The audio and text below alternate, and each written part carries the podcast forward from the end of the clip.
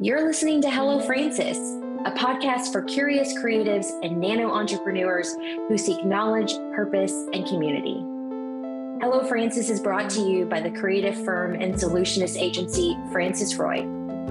This podcast is recorded at the Francis Roy office in Valparaiso, Florida, where we invite our lineup of guests, friends, and mentors to candidly share their diverse wisdom and experience.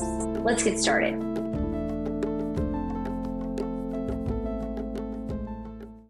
Hi, thanks for listening. This is Hello Francis, and I'm your host, Chantel. So, this week I read an article that really sparked, I don't know if it sparked something in me, but it definitely reaffirmed and reminded me of something that I needed to hear.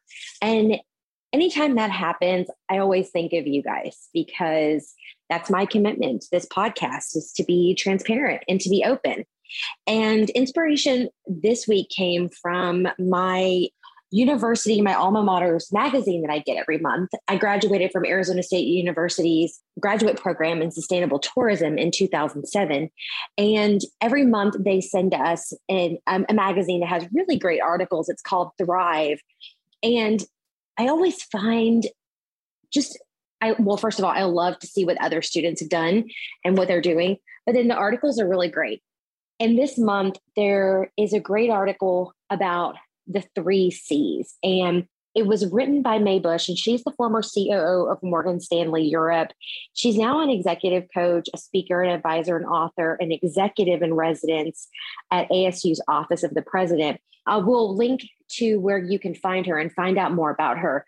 But I love this article and so, briefly this week, because the episode is going to be a bit short, since I'm presenting somebody else's work, but is on the three traps that you can avoid for success in all careers and all stages of your career. And the three C's are very important. I find myself falling into these sometimes, and it stifles my ability to progress. So, the three C's are comparison, competition, and conflict.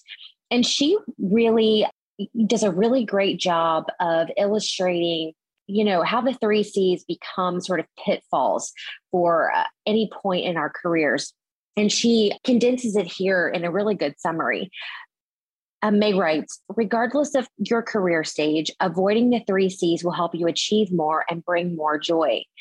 And I love that idea of fostering more joy in your work. There are a lot of, you know, Sunday scaries, and people are just not necessarily looking forward to what comes up on Monday. And not falling into these traps kind of helps you navigate some of those more difficult areas of your career. But really, work is a part of our life. And I personally hope to make my career happier. Um, that is a goal of mine.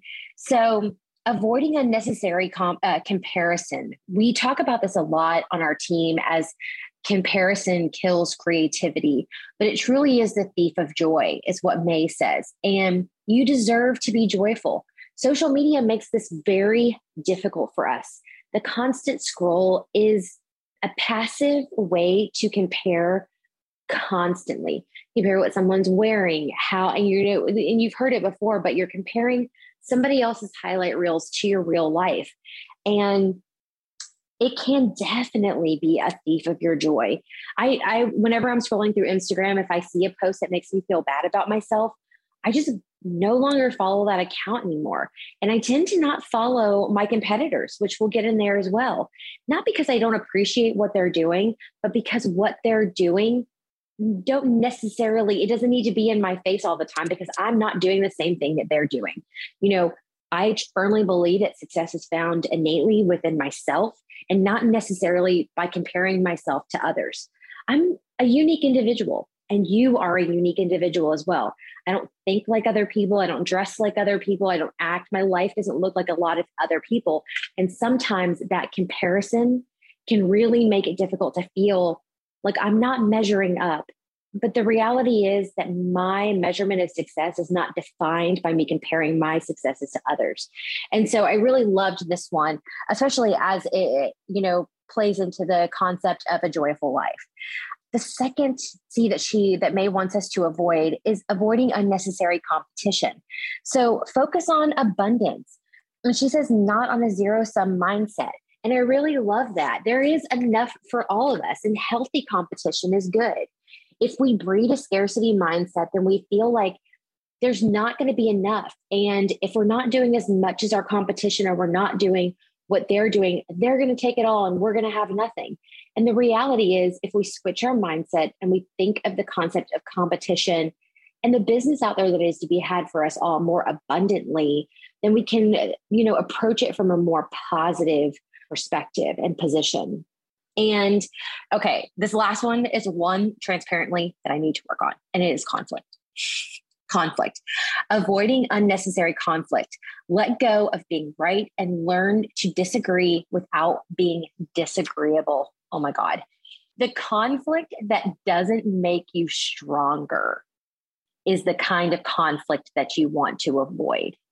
So, May is so great at this. She is saying, and I'm reading you her words here unnecessary conflict often stems from the need to be right You've done all the research and thought things through. You're an expert in the area and you expect to be right.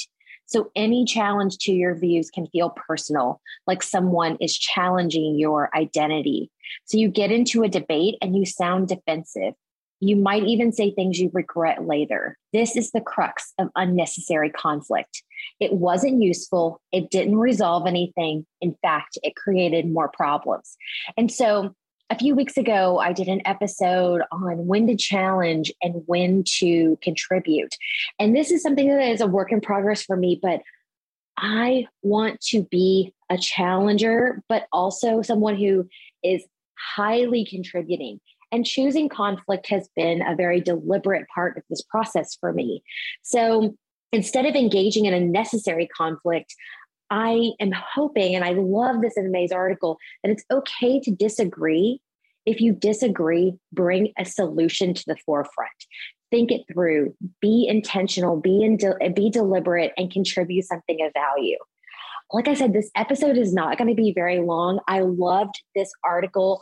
We will link to where you can find out more about May because she was really fantastic. And even though this article was short, it was something that I needed to be reminded of when I'm focused on these unnecessary C's, unnecessarily comparing myself to others, unnecessarily diving into competition in an unhealthy way and not embracing it with an abundant mindset, an unnecessary conflict just for the sake of being right.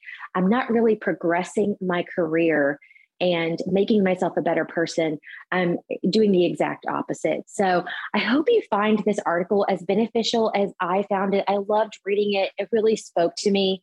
Uh, we'll link in our comments to May as well so that you can learn a little bit more. Do you guys get a university uh, magazine or newsletter? And what's it like for you? I am really enjoying mine. I love it. I look forward to it every month, as do I look forward to the Rotary International magazine. It has just really great articles that makes the world feel a little bit smaller. So, what are some of the publications that you read that that you really love? We hope that you will share those with us as well. So, next week we'll have a new episode with a new topic. You can email me in the meantime, Chantel at francisroy.com. Thanks.